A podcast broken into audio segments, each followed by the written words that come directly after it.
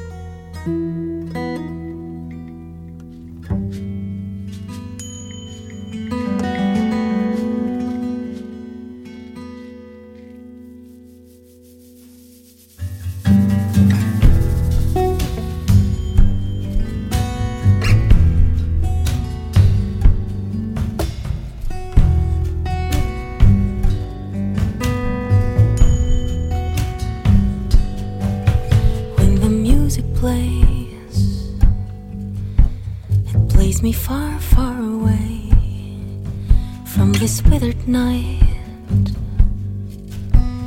to a planet far away where all is bliss, dance and laughter everywhere. Welcome home, you said.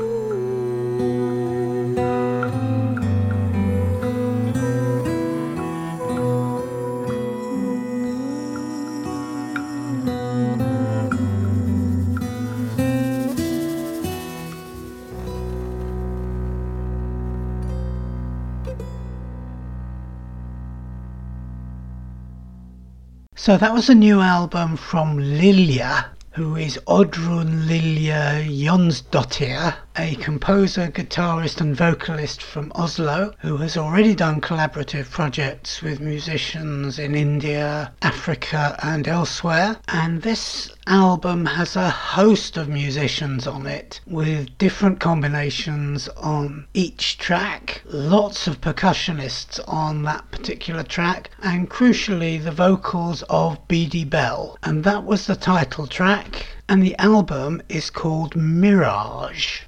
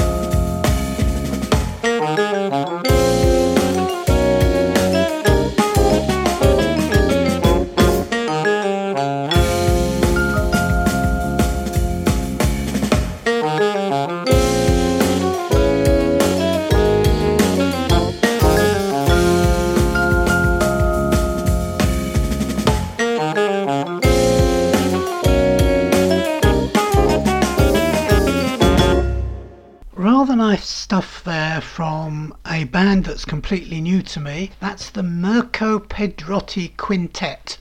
I have come across Pedrotti, the vibraphone player, elsewhere, but the rest of the band are completely new to me. I did look up Lorenzo Siegel, the saxophone player, who's described on one Italian website as a very little known Italian saxophone player, band leader, and rapper who mixes jazz, funk, and hip hop. And I think it's that mix of backgrounds that makes this quite an interesting album.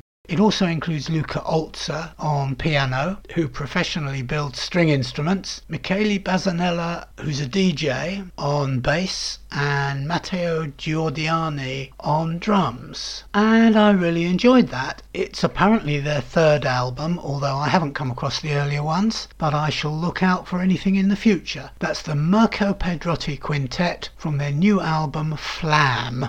Right, we'll move on with one of those large ensembles that seems to survive across Europe, although very rarely comes to the UK. This is the wonderful Andy Emler Mega Octet.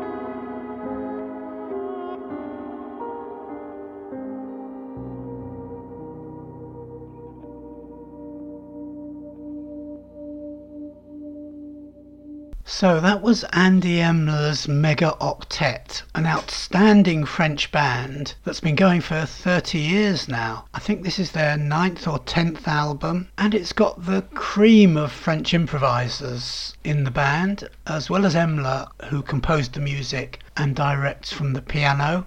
There's the trumpet of Laurent Blondiau, Philippe Sellam, Guillaume Orti, Laurent Dehors on saxophones, the tuba of Francois Thuillier, Francois Verly on percussion, Eric Echampard on drums, the wonderful Claude Tchamitchian on bass, and Nguyen Le on guitar, who has recently rejoined the band. And it's outstanding stuff. The album came out a few months ago and I've only just got hold of it. Excellent stuff from Andy Emler. The album is called No Rush. This next track is an interesting combination from Hungary, the Olah Krisztian Quartet, along with a trio of British horns.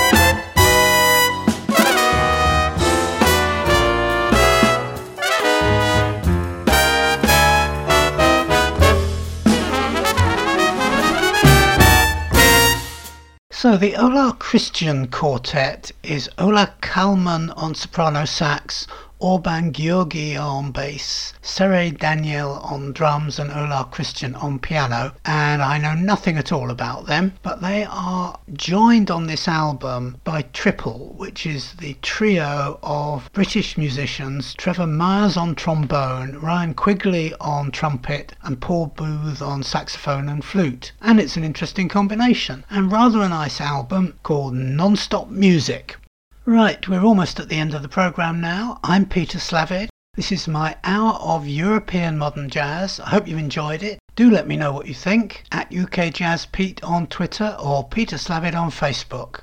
And if you'd like to get a copy of the playlist each week, drop me an email to peterslavid at hotmail.com. So we're going to finish up today's program with a really interesting double album from the Norwegian pianist Ketil Bjornstad. The album is called Nightwalker and the first CD comprises a series of solo piano pieces, mostly contemplative as befits the title, and then the second CD has the same pieces played on a Fender Rhodes. And it's really quite interesting to dip into it playing the piano piece and then the Fender Rhodes piece. I've picked a couple of fairly short pieces because we don't have much time, and that's exactly what I'm going to do. I'm going to play one version on piano and then one version on Fender Rhodes. And that'll be it for today, and I hope you'll join me again next time.